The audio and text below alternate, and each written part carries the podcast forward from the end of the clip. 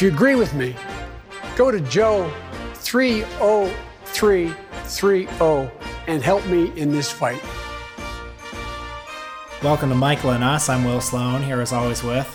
Luke Savage, hey everyone. I hate politics. You know, I'm, I'm, I'm done with it. I'm really not interested anymore. I was looking at Twitter this week and there were two Democratic presidential debates. You're telling me. And I know that you are professionally obligated to stay up and watch these things. That's right. I stayed up, I watched both, and I filed a piece about each one uh, same night. if you were not professionally obligated, would you watch them? Because I know you're you're like a politics guru too. Uh-huh. Like, like you love getting in that mud bath and, and just feeling feeling the shit and the garbage get in your pores.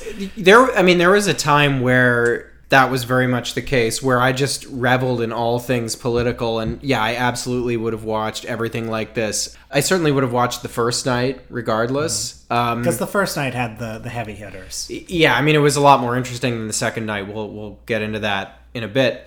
But I mean, I wouldn't have watched them in the same way. I would have just kind of sat back and watched them as entertainment. When I watch them to write about them, I'm taking a lot of notes and I have to kind of pay attention to them in a way that, you know, you're maybe not if you're kind of experiencing them partly through the TV and partly through Twitter. And I'm I mostly kept Twitter off. On the first night, I don't think I looked at it at all. When you were younger, did you like for an Obama or a, a Bush Gore debate? Were you sort of looking for those moments, like the the score moments, the moments as we learned in the documentaries we watched today, the moments that will dominate the news cycle? Oh man, was I ever? In fact, not only that, but I mean, I'm somebody who watched a lot of debates, you know, years after they happened, you know, just kind of for fun. I mean, I've watched every single Canadian federal election debate ever broadcast in its insane. entirety. Yeah, because I mean, they're all on the CBC website. You can watch them. I imagine that the median quality of them is much better than the American ones, right? I would say so. I mean, there wasn't a televised one as we as we uh,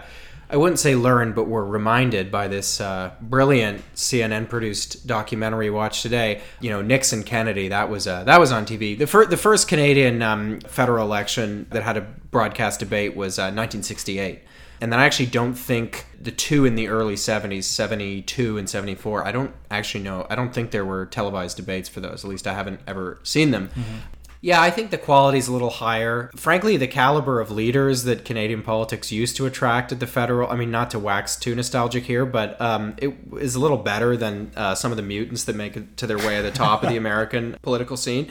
Canadian politics also has a lot that's kind of distinctive about it, particularly in kind of the well, the 60s and and the uh, debates from the late 70s and the 1980s. I mean, you know, 88, you have the famous free trade election, all that. By that point, um, so there's a very famous debate moment in that, which you've perhaps uh, seen. That's getting a lot closer to some of the footage from American debates that we watched. Before that, you know, because so much of federal politics kind of revolved around the, you know, question of Quebec and things like that, because there was in the 60s and 70s, you know, all these questions about, you know, what Canada was actually going to be and it hadn't really been decided yet. I think that lent itself to a more interesting kind of debate without exaggerating too much how interesting those were. Because, I mean, I think you would have to be a, a kind of capital P politics nerd of the kind I used to be to, to really to really get into them. I don't know. I'm still very invested. I think it was a big mistake that we got our own flag.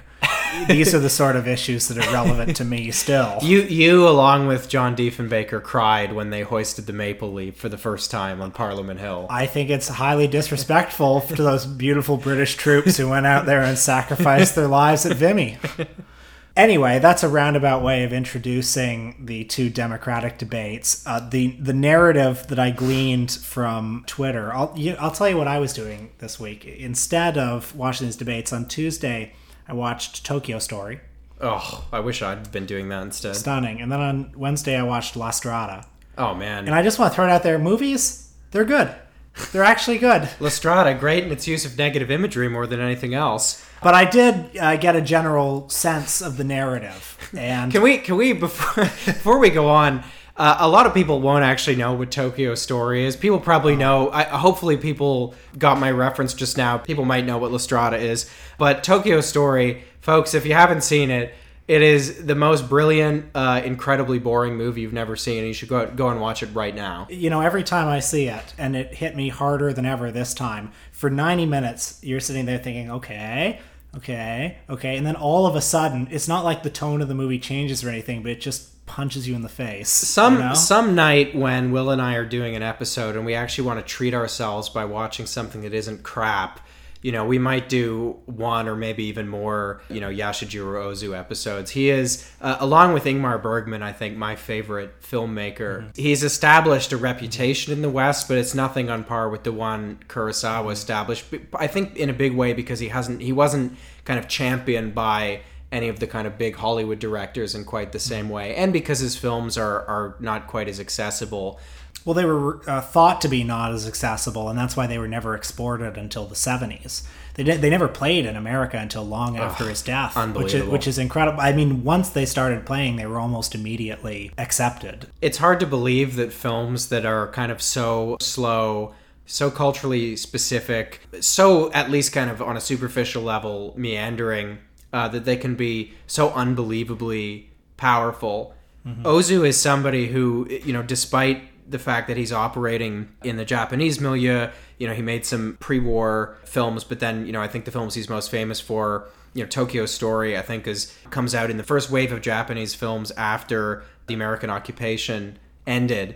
I think his kind of post-war films are some of his most famous, and they're all about the clash between tradition and modernity. And despite how culturally specific they are, I really do think they have a kind of transcendent quality. I find them incredibly moving and affecting. They're really opening up for me now that I've lived long enough to have seen like you Things know, change. Uh, yeah, like just from when I was in undergrad, the whole neighborhood that we're in right now is almost totally different. This building didn't exist. There you go. Yeah, the the Dukakis Bentsen broadcast Yeah. studio had yet to be built. my own mother, uh, 30 years older than she was when when she birthed me. So yeah, it, it, it's my time for Ozu now. Anyway, Anyway. Uh, Ozu, that's that's too uh, that's too pleasing a topic to ponder. But speaking of boring let's move on to the the workmanlike uh, business of the evening.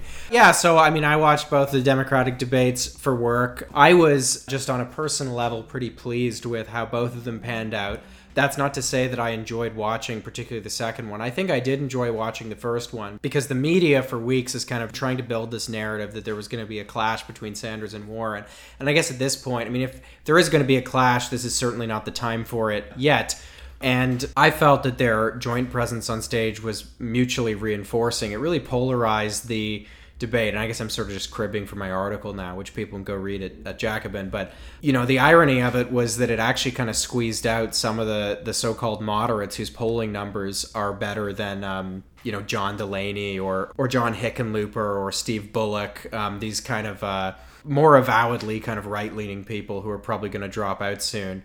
We t- I think we talked about Delaney on the, on the last episode. The sense I got was they were sort of using Delaney as the Joe Biden stand-in because he's the most avowedly centrist of them all. Yeah, so his whole shtick, uh, as I guess we talked about on the last Patreon app, you know, is that is he's running against the left, and he's he's doing very very badly. But he ended up taking up a lot of oxygen, and he he's such a useful foil for uh, Bernie Sanders and Elizabeth Warren because he's a businessman worth like I think it's ninety million dollars. And his entire message is, you know, I'm the only one that can win because I have the savvy to resist these utopian dreams And I've worked in the healthcare industry, so I know how to and he's and it. he's polling at you know i mean he's polling at zero like there are over 200 million americans not running for president who have the same polling numbers as he does I understand that Jake Tapper and the gang were directing a lot of questions to him. You know, you've proffered the theory on previous episodes that the primary has been a continual series of who's the next not Bernie. yeah what's the formula Um, yeah yeah, you know, wh- whether it's Mayor Pete or Kamala or beto Beto, yeah. each one gets a little moment in the sun as can this be the thing that neutralizes Bernie Sanders? And and was it John Delaney's time, perhaps? I mean, they, they really will try anything. And I mean, I should say, I think I alluded this in the article, but I mean, CNN's framing of both debates was appalling. Dana Bash, Don Lemon, Jake Tapper. Don't expect a lot from these people. And I mean, frankly, I don't expect any different than this. But I mean, they were framing every question in the most kind of right wing terms conceivable. On the first night, there was a sociopathic question about preemptive nuclear strikes. Mm-hmm. With Tapper, goading Elizabeth Warren into like why won't why won't you commit to launching preemptive nuclear strikes? I mean that is the level of the discourse in these debates. Andrew Perez, who's a, a reporter everyone should follow if they're not following him already, he made a great point on Twitter about how you know a lot of these pundits and you know this is kind of public knowledge but it doesn't really get talked about a lot so i think not a lot of people realize it that these pundits you watch first of all a lot of them are incredibly rich on a personal level. At least they're not plutocrat level rich unless i mean unless they're anderson cooper heir to the vanderbilt fortune.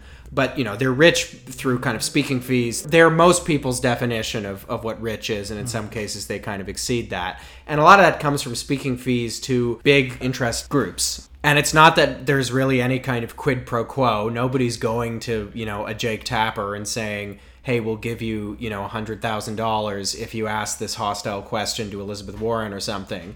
But in an environment where the most powerful interest groups are kind of paying the people who are ostensibly there to keep the whole thing in check you know, when the so-called fourth estate, you know, has all these kind of financial and institutional ties to the private sector, it's not really conducive to kind of a healthy critical discourse. And you certainly see that with how these debates play out. And I suppose Jake Tapper actually probably thinks that these are neutral questions. When he asks, is Medicare for all too extreme for the average voter? He probably thinks that's just a very sensible question. I assume when people ask a question like that, they think they're doing their job as journalists. They're like, I'm holding a politician to account right. by asking a tough question. It's like, do, do you really think that taking away insurance from millions of Americans is a winning message or mm-hmm. something like that? Yeah. By the way, I mean that on both nights the healthcare conversation nearly made my head explode. I cannot wait till the United States has a single payer healthcare system and all these bad arguments are buried because it is absolutely depraved how the mainstream conversation on, on this issue is being played it, out. It is nuts that the Democrats are now reviving all the arguments that Republicans used against Obamacare. I mean, Joe Biden is attacking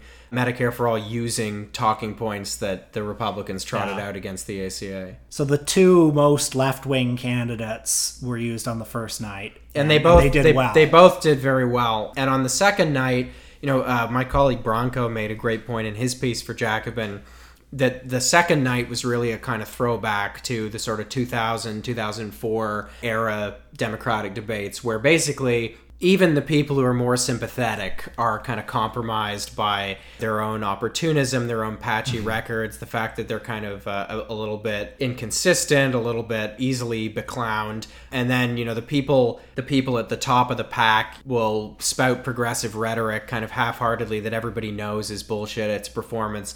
All of them are undergirded by corporate money. That I mean, that's what democratic debates used to be, and it's like if you're a progressively minded person, let alone someone seriously on the left, and you're watching at home, it's like, what are you going to do? You're going to half heartedly root for like Dennis Kucinich or something. There's not a lot more you could do. And uh, the second night was basically that. It was a real throwback. I couldn't quite put my finger on how it felt watching it until uh, until I read Branko's article because he really hit the nail on the head. It was like a, being kind of thrown back in time uh, you know, to the era where our show is kind of uh, spiritually rooted.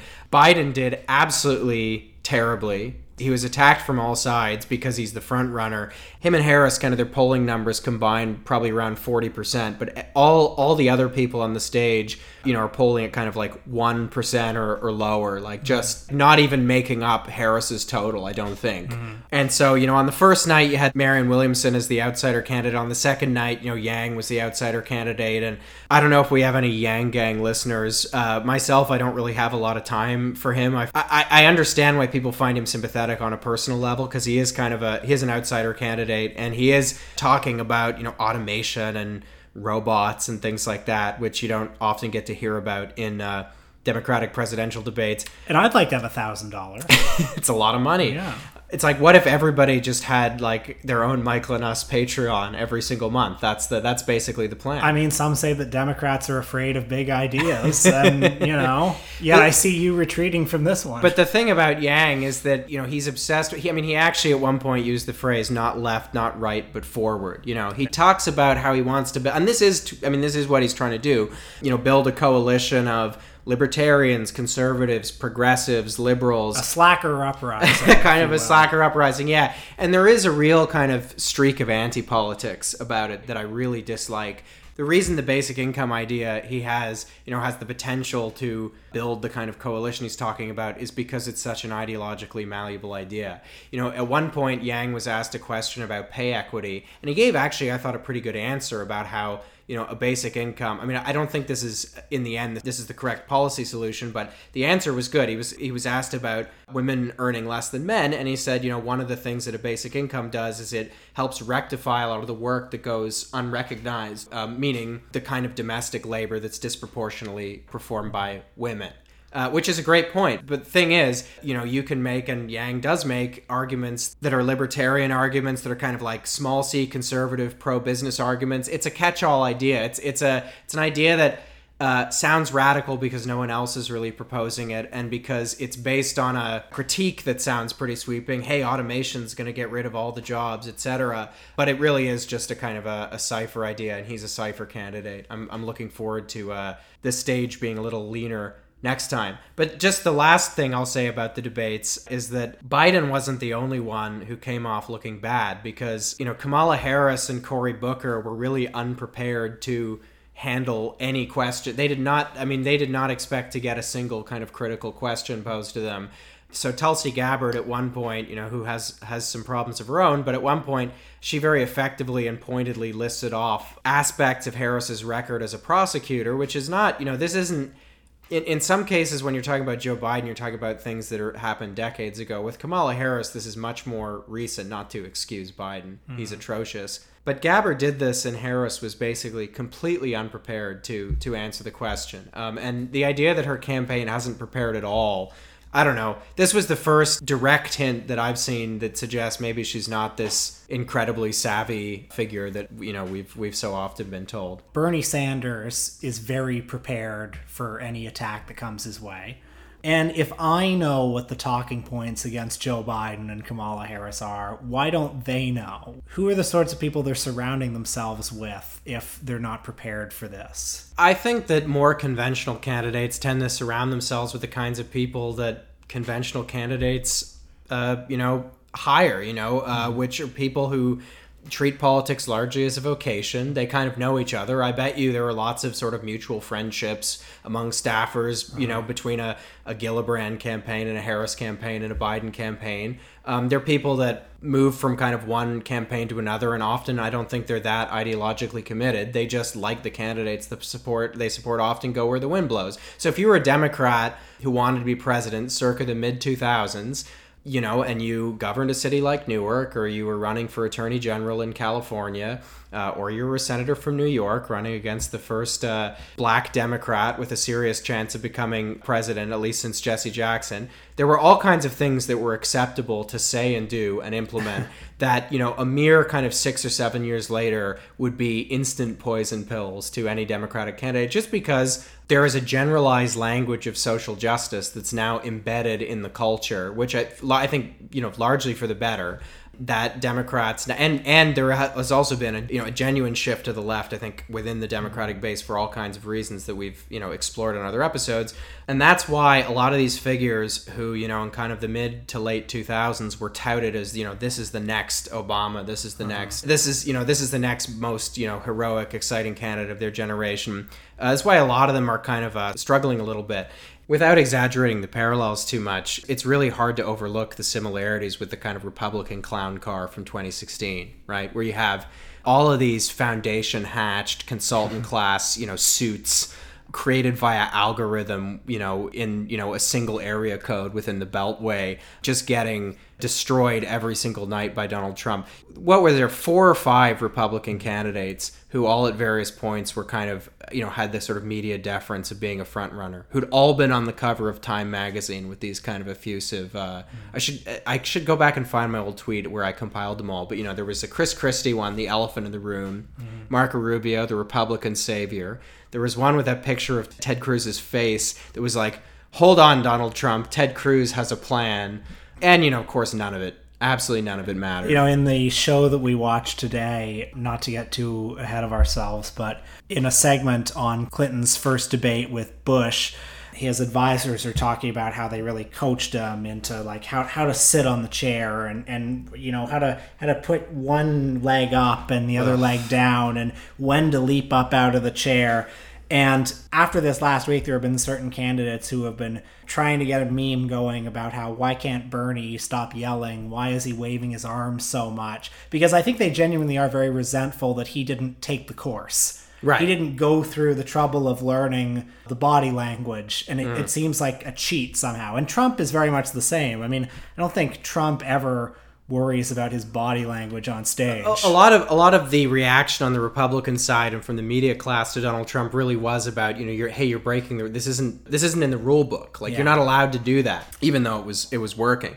I mean that that maps on to how the pundit class talks about Bernie Sanders anyway, if indeed they're talking about him at all in the sort of post debate spin room on the second night. Anytime they would allude to the debate on the first night, they just, I mean, they were talking like as if the guy who's polling in second place just did, didn't exist, which was incredible. But when you hear all these kind of uh, critiques of, of Sanders uh, and his political style, they kind of mask themselves in this veneer of hard headed realism or whatever, right? That really is the same thing, just on a larger level. It's like, hey, you're not allowed to just have these like, coherent objectives and then try to do what's necessary to actually realize them. That's not how presidential politics works, okay? You're n- we're not going to let you rewrite the rules of the game, okay? It's like there's a script that has to be followed here. You know, you come along, you say a bunch of progressive shit. After you win a couple of states, you start pivoting right, and then that's how you win the presidency. Because because the only voters that matter are the affluent white suburban ones in the middle that read David Brooks. That's the only that's the median voter, and anything else is just a socialist fantasy. Well, you know, it sounds to me like you're somebody who really knows what happens behind the curtain of politics. we see the people on the stage. I want they- someone to do a supercut of all of Will's uh, Transitions. transitions because he is masterful. They really are like another character in the show. Sorry for breaking the fourth wall here. I mean, I genuinely don't know what you're talking about because I'm just speaking from the heart. And actually, what people don't realize is that the whole show is scripted. We write everything down beforehand. It, you know, it has the air of spontaneity, but it's kind of like reality TV. We basically, you know, there's a little Or improv here and there. It's but very much like a political campaign. You know, you see, you see, let's say uh, the president and his wife on the couch talking to whoever the person is. Like, let's say rumors of infidelity have come up, and they have to set the record straight. No, the marriage is very strong. She's not just Tammy Wynette standing by her man. Of course, it's a key moment. The wife is the trump card, if you'll pardon the phrase. I think Ace in the Hole was Ace in the hole. That's that's what the metaphor was. So of course it's a contrivance. Don't be naive. Politics is all contrivance, you fool. The, the question But- is, was the contrivance convincing as a piece of as a performance? But you know what? Let me tell you something else. When that light burst next to them and the presidential candidate and his wife had to leap out, what did he do? He put his arm around her, he hugged her, he protected her. That's authentic. And that that's the human factor that can't be faked. Will is, of course, referring to the famous interview given by the Clintons uh, when they were dealing with, you know, one of the many waves of accusations of infidelity against Bill Clinton uh, when he was first running for president. And, you know, I actually don't think I'd seen, certainly not this version of the clip, where, you know, after they've delivered these canned lines, yeah, the light explodes and, and they're kind of startled. and he hugs her and Mm-hmm. as one of his advisors says in a talking head interview he says of course cnn didn't show that they didn't show the loving husband protecting his wife which is so funny because of course they didn't No, that wasn't part of it. It was an accident. It was a technical gaffe. it looked terrible and i'm sure the clinton campaign probably said listen you better not show that fucking clip of the light exploding because that would look really bad for us So so this What did we week watch this this week we watched what's it called we watched Race for the White House, which is a CNN docu series available on Netflix for uh, all those listening at home. If you want to turn it on yourself, So, what would you do to reach the world's most powerful office? Ladies and gentlemen, the President of the United States. The race for the White House is on.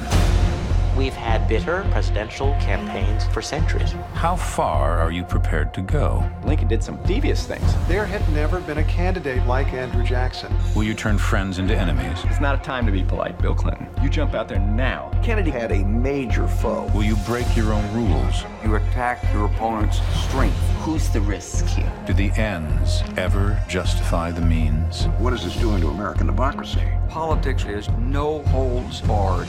These are the backroom deals, punishing attacks, and ruthless deeds that seal victory. Son of a bitch. You want to win or not? Race for the White House. Premiere Sunday, March 6th at 10 on CNN.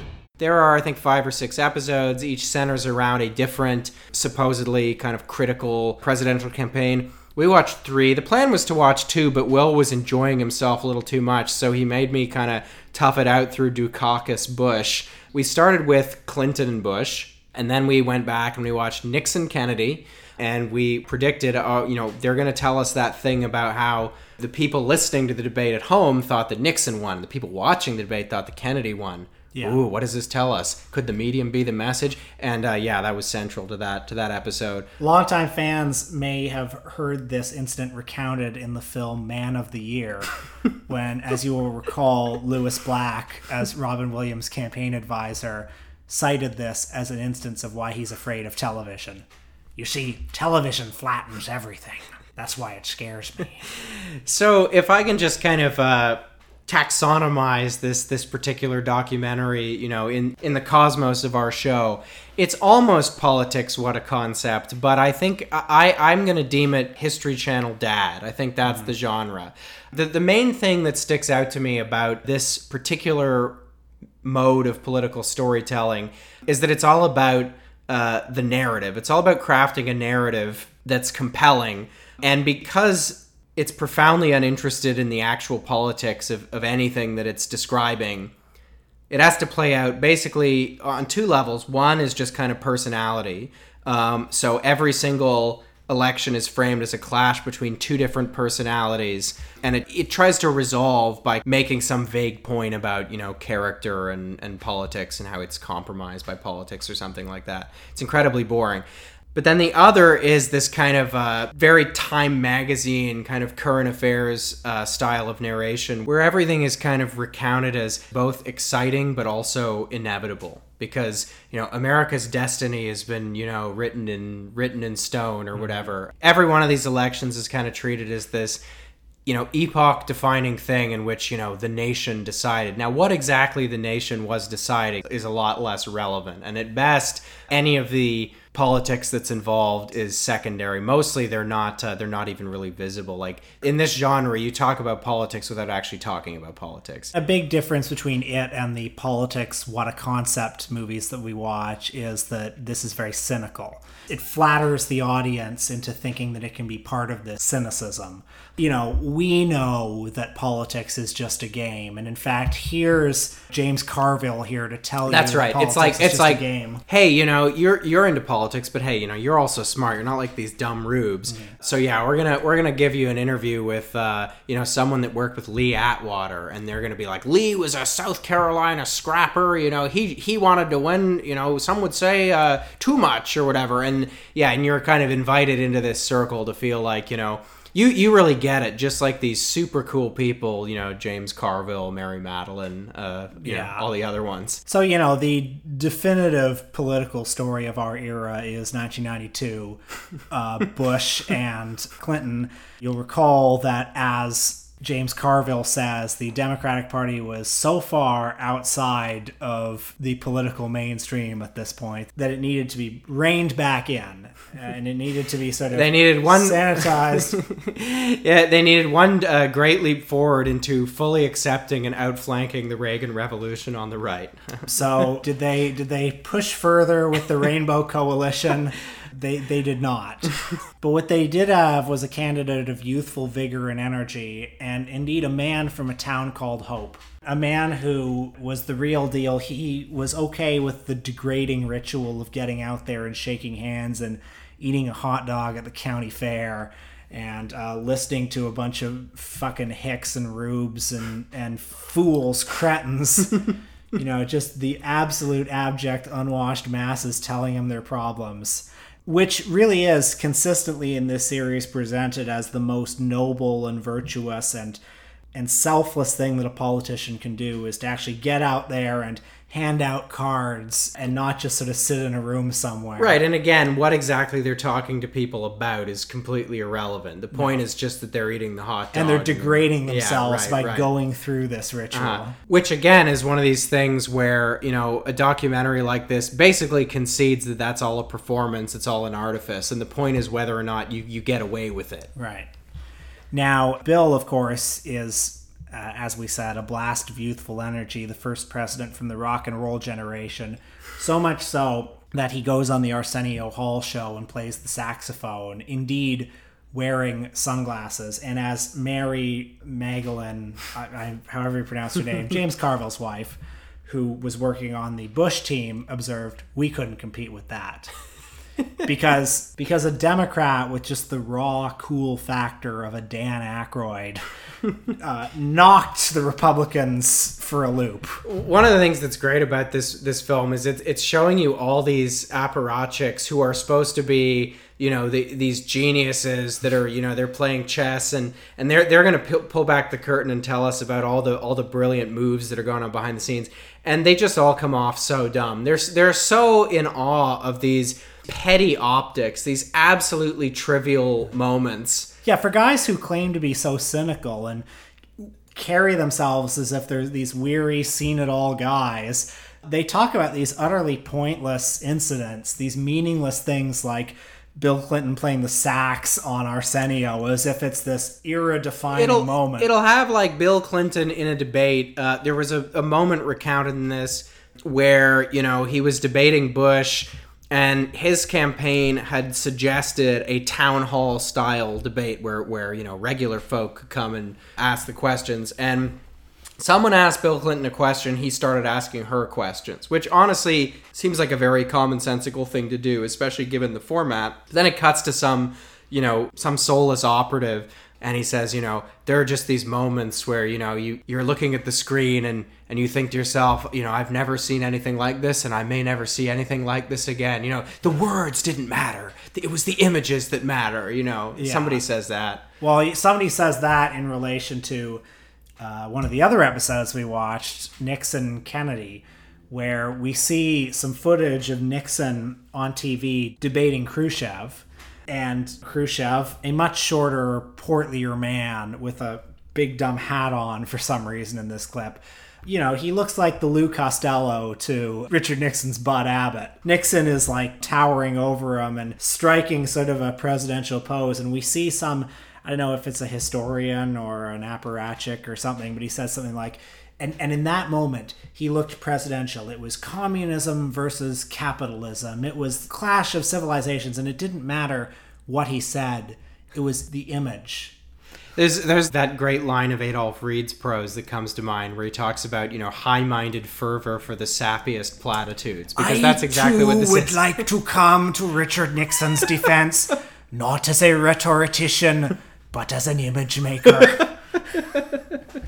Another thing I really liked was the uh, the awful anecdote in the Clinton Bush episode where they're talking about how they rehearsed on these stools. Oh, yeah. um, and they're like, we we went nuclear. We we switched the stools so that they would be the same ones that we practiced on. That's right. They stole the stools and replaced them in the debate. You you brought this up while we were watching, but it's reminiscent of you know I can't remember which of the you know Obama staffer memoirs this was in, but one of them might be Dan Dan uh, tri- Pfeiffer. triple triple triple P Pfeiffer uh, his memoir where he's recounting how they hit Mitt Romney with with this video of Obama with a bunch of dogs after it emerged because Obama looks great with puppies. You know after it emerged that. uh you know, Romney had taken that family trip where they'd put the dog on the roof of the car. And of course, he recounts it with such reverence, you know, like this was this hugely significant moment. Of course, nobody remembers. I have no memory No memory. I, I think that was the first time I'd ever encountered that. Yeah. And I followed that election pretty closely. And, uh, you know, now Obamacare is dying on the vine.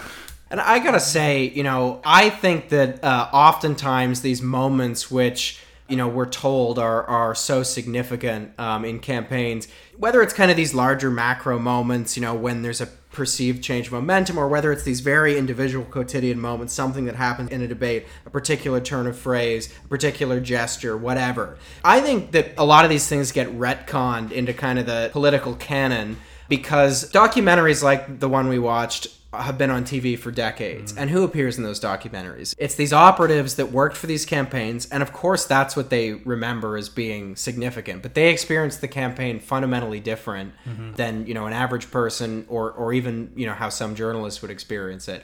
I mean, this is another feature of like the Time magazine style of narration, mm-hmm. which is hooking the narrative of a particular campaign or political event bolting it to these particular signposts like this is where something you know something really significant happened or whatever and i think that if you want to do serious political history uh, that's just the most superficial way possible of doing it It's interesting what they pick and what they don't. They pick Arsenio Hall, but they don't pick Ricky Ray Rector. each of the campaigns, you know, you tend to get some, you know, the first kind of 20 minutes of each episode, um, or 15 minutes maybe, deals with, you know, the primary campaigns that, that these guys won. And so Joe Biden made an appearance in the Dukakis Bush one.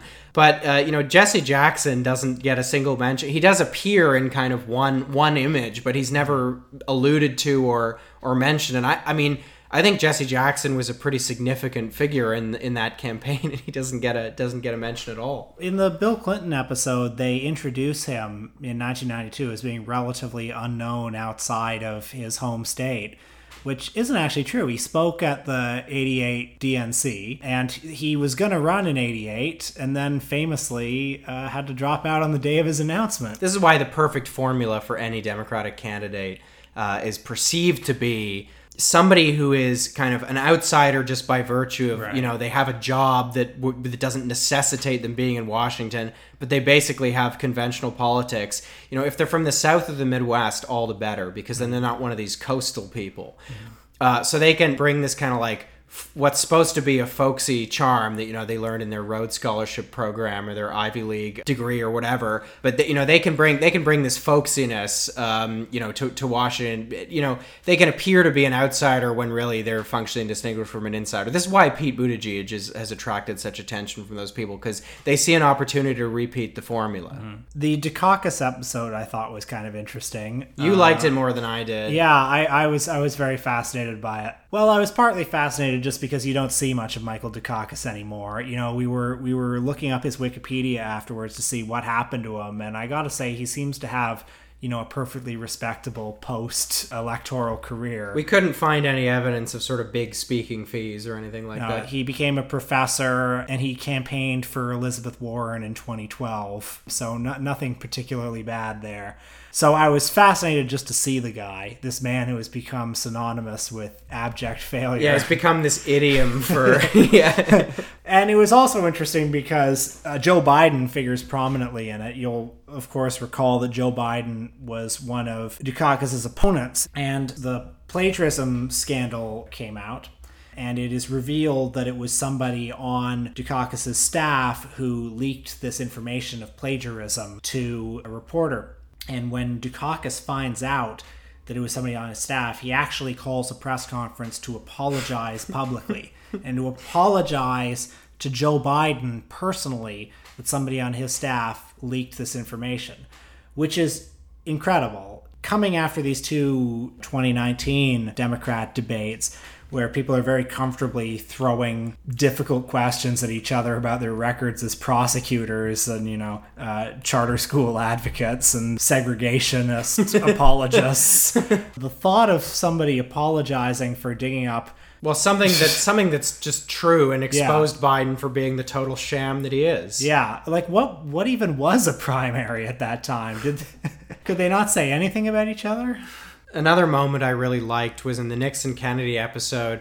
You know, they talk a lot about how, you know, Kennedy was a media darling and the media, you know, hated Nixon and he didn't want anything to do with the media. And they recount some stupid stunt that Nixon did where, you know, he was going to, in front of the press, uh, go for a swim in his hotel. And he and he came up from his hotel room. He disrobed. He swam one lane. Then he went back to his hotel room. Um, and what's great about this is the subtext is like, look, both Kennedy and Nixon were bullshitting this whole thing, but Kennedy was just better at it. Yeah. And and that's also the subtext of the Du- Dukakis Bush thing because Bush puts out this footage, you know, showing that he used to be a troop. And then what's Dukakis' response? It's this ludicrous thing where he's just going to ride around on in a tank in front of the press. Awesome. And they Rules. all laugh at him, which is great. but you know that Democratic strategists saw that.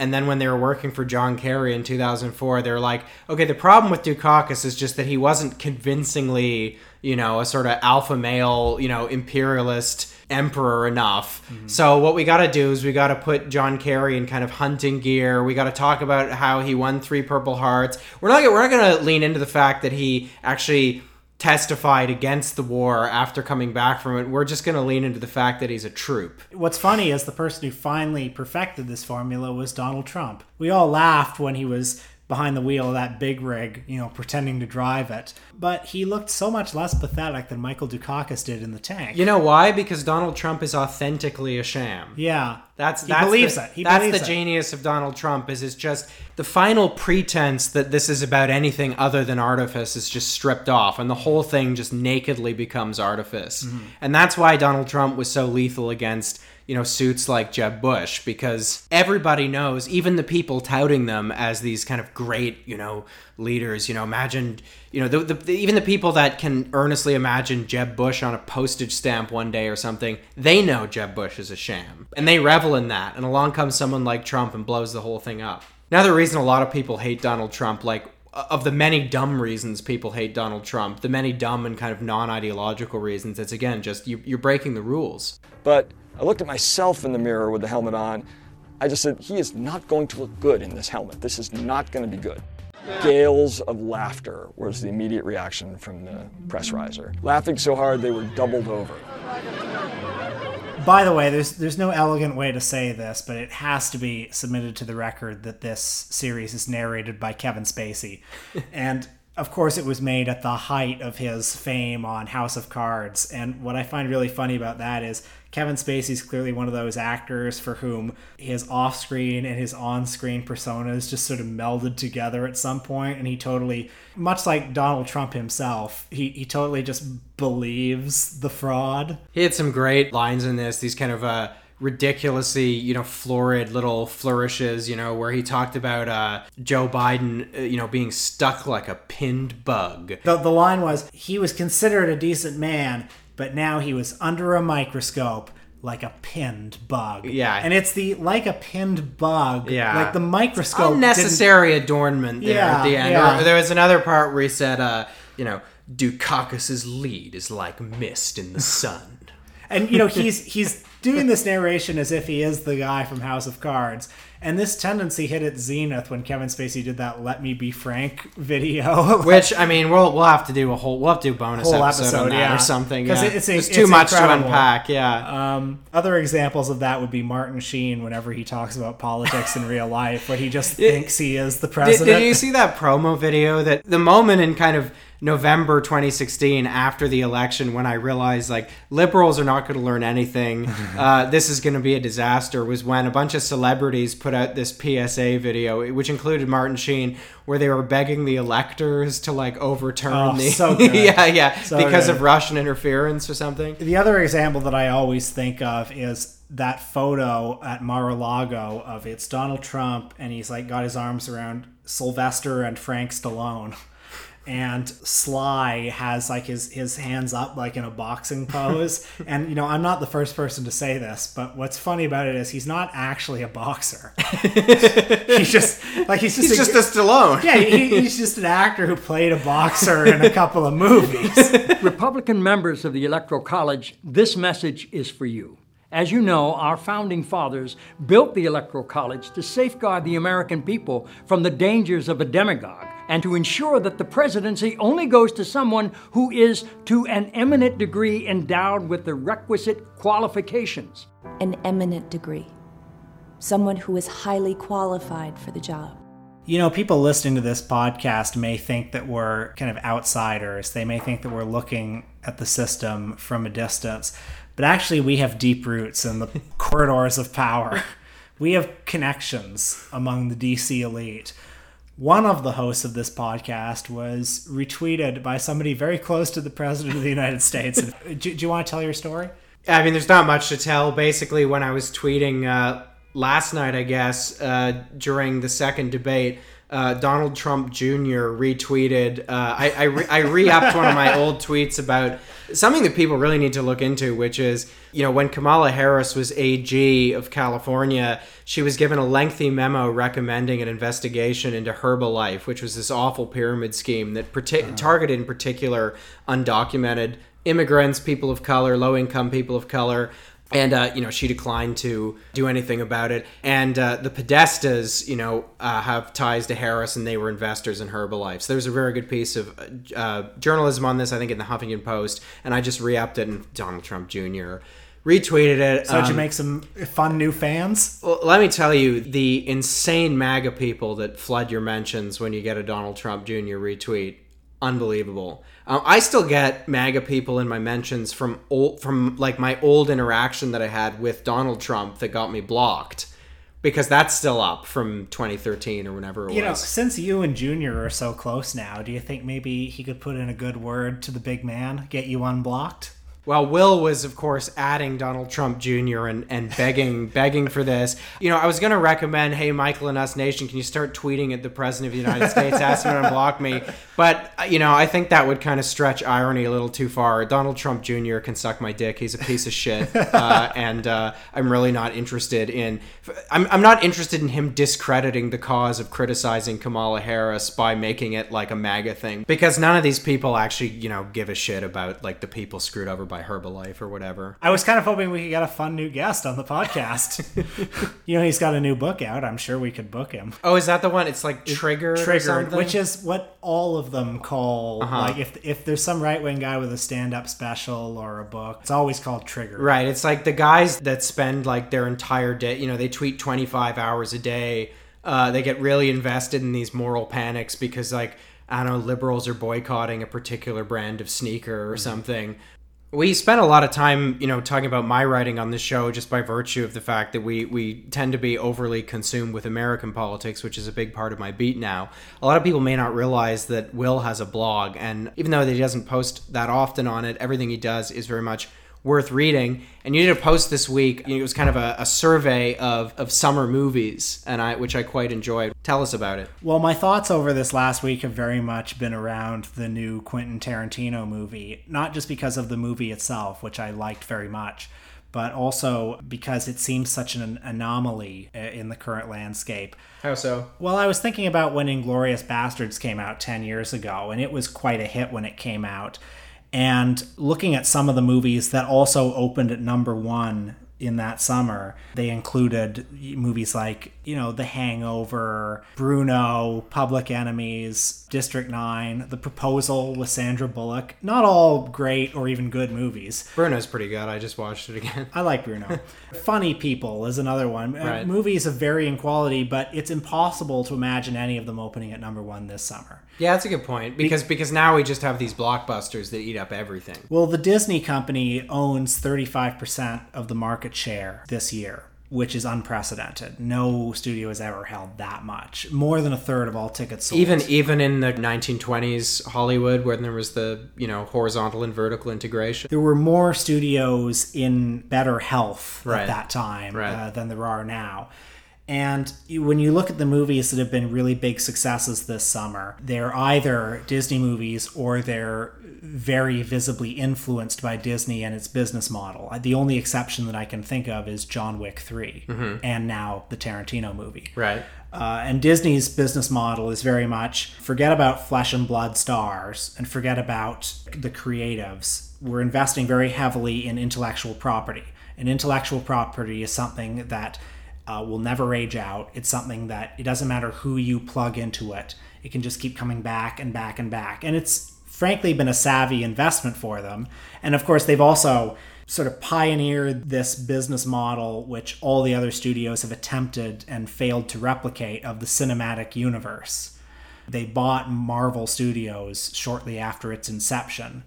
And every studio is trying to capture that that model of a franchise where one movie is just one small part in this gigantic edifice. And in fact you have to see every part of the gigantic edifice. And it's one big stairway to nowhere but you have to see all of it to keep track of it. And in these films the creators don't really matter. Kenneth Branagh can direct one, Shane Black can direct one, but the difference between any of them stylistically is not that great.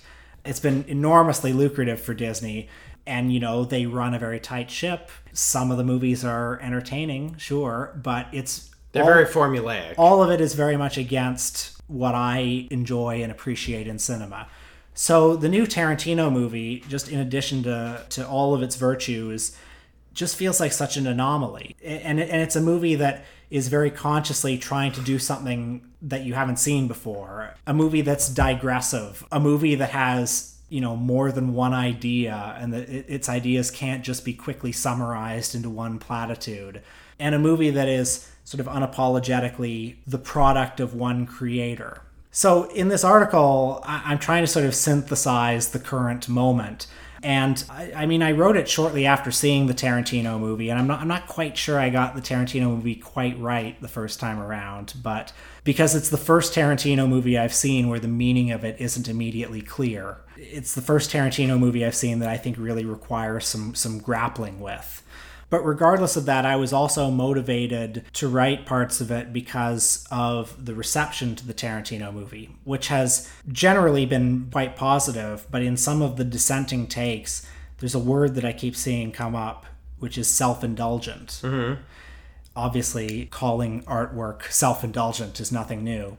But in the context of this summer, it means something very specific in this case, doesn't yeah, it? In the context of this cinematic landscape, the use of a, a term like self indulgent to dismiss a movie like this concerns me because I think when you're when you're calling an artwork self indulgent, what you're saying is that this doesn't conform to what a movie should look like. It's it, too it's too uh, rooted in the person that made it in some way. Yeah, and art and that and that breaks the rules. Exactly, like art is a consumer product. Uh-huh. Let's just be honest about it. Like art is something it's an that, artifice that we go to see, and and why are you sad? It's very selfish of you, the creator, to be satisfying your own eccentricities to be pausing on the things that you like, to be trying to communicate something that you think to us rather than sort of serving what we want you know yeah, algorithmically. Yeah right. You're supposed to you're supposed to serve up a synthesis of just kind of like you know we did a focus group and this is kind of the median that everybody wants. Yeah yeah. And and if you don't do that you're uh, yeah you're not you're not following the rule book. And it sounds like i'm i'm uh, whacking at straw men here and maybe i am a bit but i never see this tone applied to a movie like avengers endgame which is 20 minutes longer than Once Upon a Time in Hollywood is, okay? Or this weekend brings the new film Hobbs and Shaw, which, like all of the Fast and Furious movies, reportedly ends with, you know, 40 straight minutes of right. vehicular mayhem. And why is that not considered indulgent? What sort of indulgences are acceptable and what kind of indulgences are to be viewed with suspicion?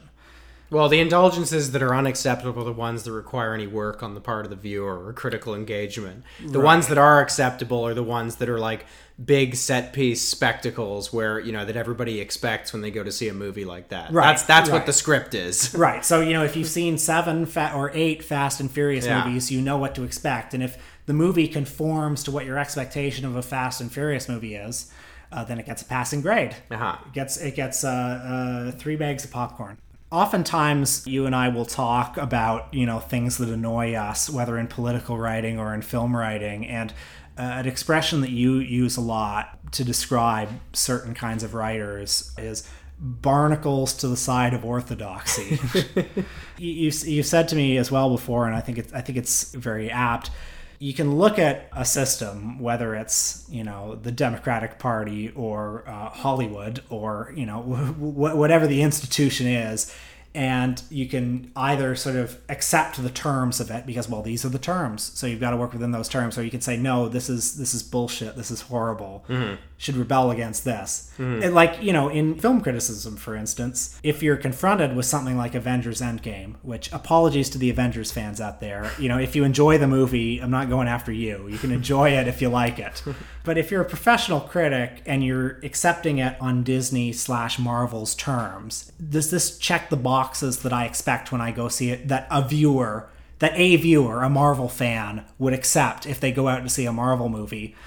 That's an abdication of critical responsibility. And it's like you're not allowing yourself your own thoughts. Right. So the, the criterion for failure becomes, you know, within this very narrow box. Which is dictated by Yeah. the mega corporation. Right, right. So it's like it's like you go to watch a presidential debate and you know you got two candidates in front of you and they're both bullshitting but the pundits say that one of them you know one of them bullshit a little better one of them has the better ground game or you know whatever Yeah. it is whatever the kind of you know conventional mode of praise happens to be and instead of mounting any kind of bigger critique of it you just kind of uh, go the history channel dad route and be like that's what presidential looks like i'm Yeah, gonna go yeah. with and that hey, guy hey, you know, listen, you may like this candidate. They may have good things to say. Great that they're pushing the party left.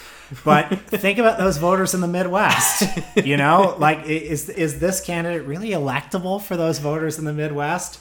I, I love in, in film criticism whenever a critic says, you know, it may not be for all audiences. because you know the presumption of you to say what a theoretical audience would like is ridiculous and also the implication that you know everything should just be for every like for yeah, everyone Yeah, and and and if you like it, why shouldn't it be for all audience? Isn't your job to be a tastemaker? Isn't your job to put your point of view out there and try to alter the discourse? And this is why I'll never be on CNN. The Electoral College was created specifically to prevent an unfit candidate from becoming president. There are 538 members of the Electoral College. You And just 36 other conscientious Republican electors can make a difference. by voting your conscience on December 19th. and thereby shaping the future of our nation. A little bit of an update on what's happening behind the old paywall on the Michael and Us Patreon. Last week, we returned to the oeuvre of one of our favorite filmmakers on this podcast, Alexandra Pelosi. That's right, the daughter of Nancy Pelosi. And people jumped in to recommend a, a third film of hers where she uh, she interviews a bunch of donors. It's like let's find out what the donors are really thinking. So don't I- worry, I want to watch every single one of it's her movies. it's going to be at least a trilogy at some point. by But- by the end of it, there's going to be more Michael and Us Pelosi crossovers than there are Avengers movies.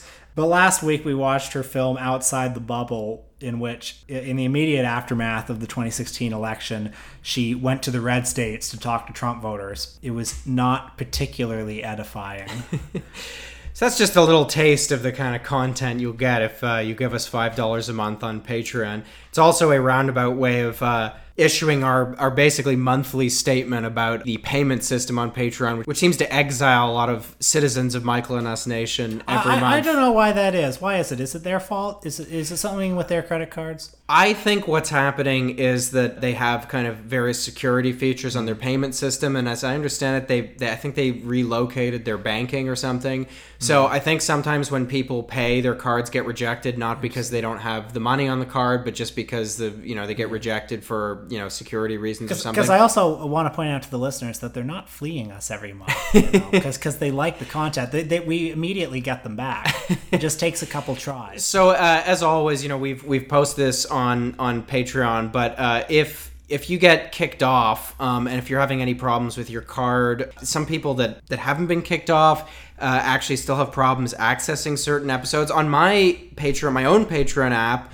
Um, because I'm also a, a humble Patreon user. I've experienced this too with older episodes of shows I like. So if this is uh, happening to you, let us know in the Patreon DMs. I think that's the best place for it, and we will uh, we will send you whatever episodes you're missing. If you're paying us, we want to want to make sure you have access to the show. We, in fact, asked uh, Mr. Patreon why. Uh, we, we sent a, a, DM to the help desk asking why some people had trouble accessing the audio file on their app, and they said, uh, we don't know. Yeah. So, Uh, if, if uh, it's not working, I mean, a few things you can try before DMing us, but f- I mean, feel free to DM us. But a few things you could try, uh, or well, just but one thing you can try if it's not working on your mobile app uh, is to try to play it on your browser.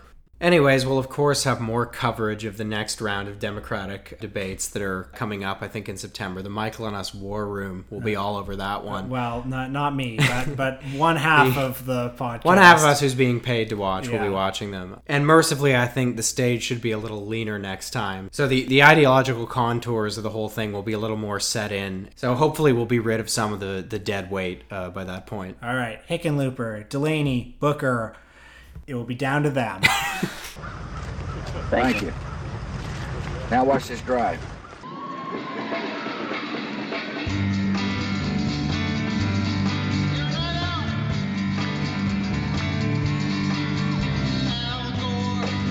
on my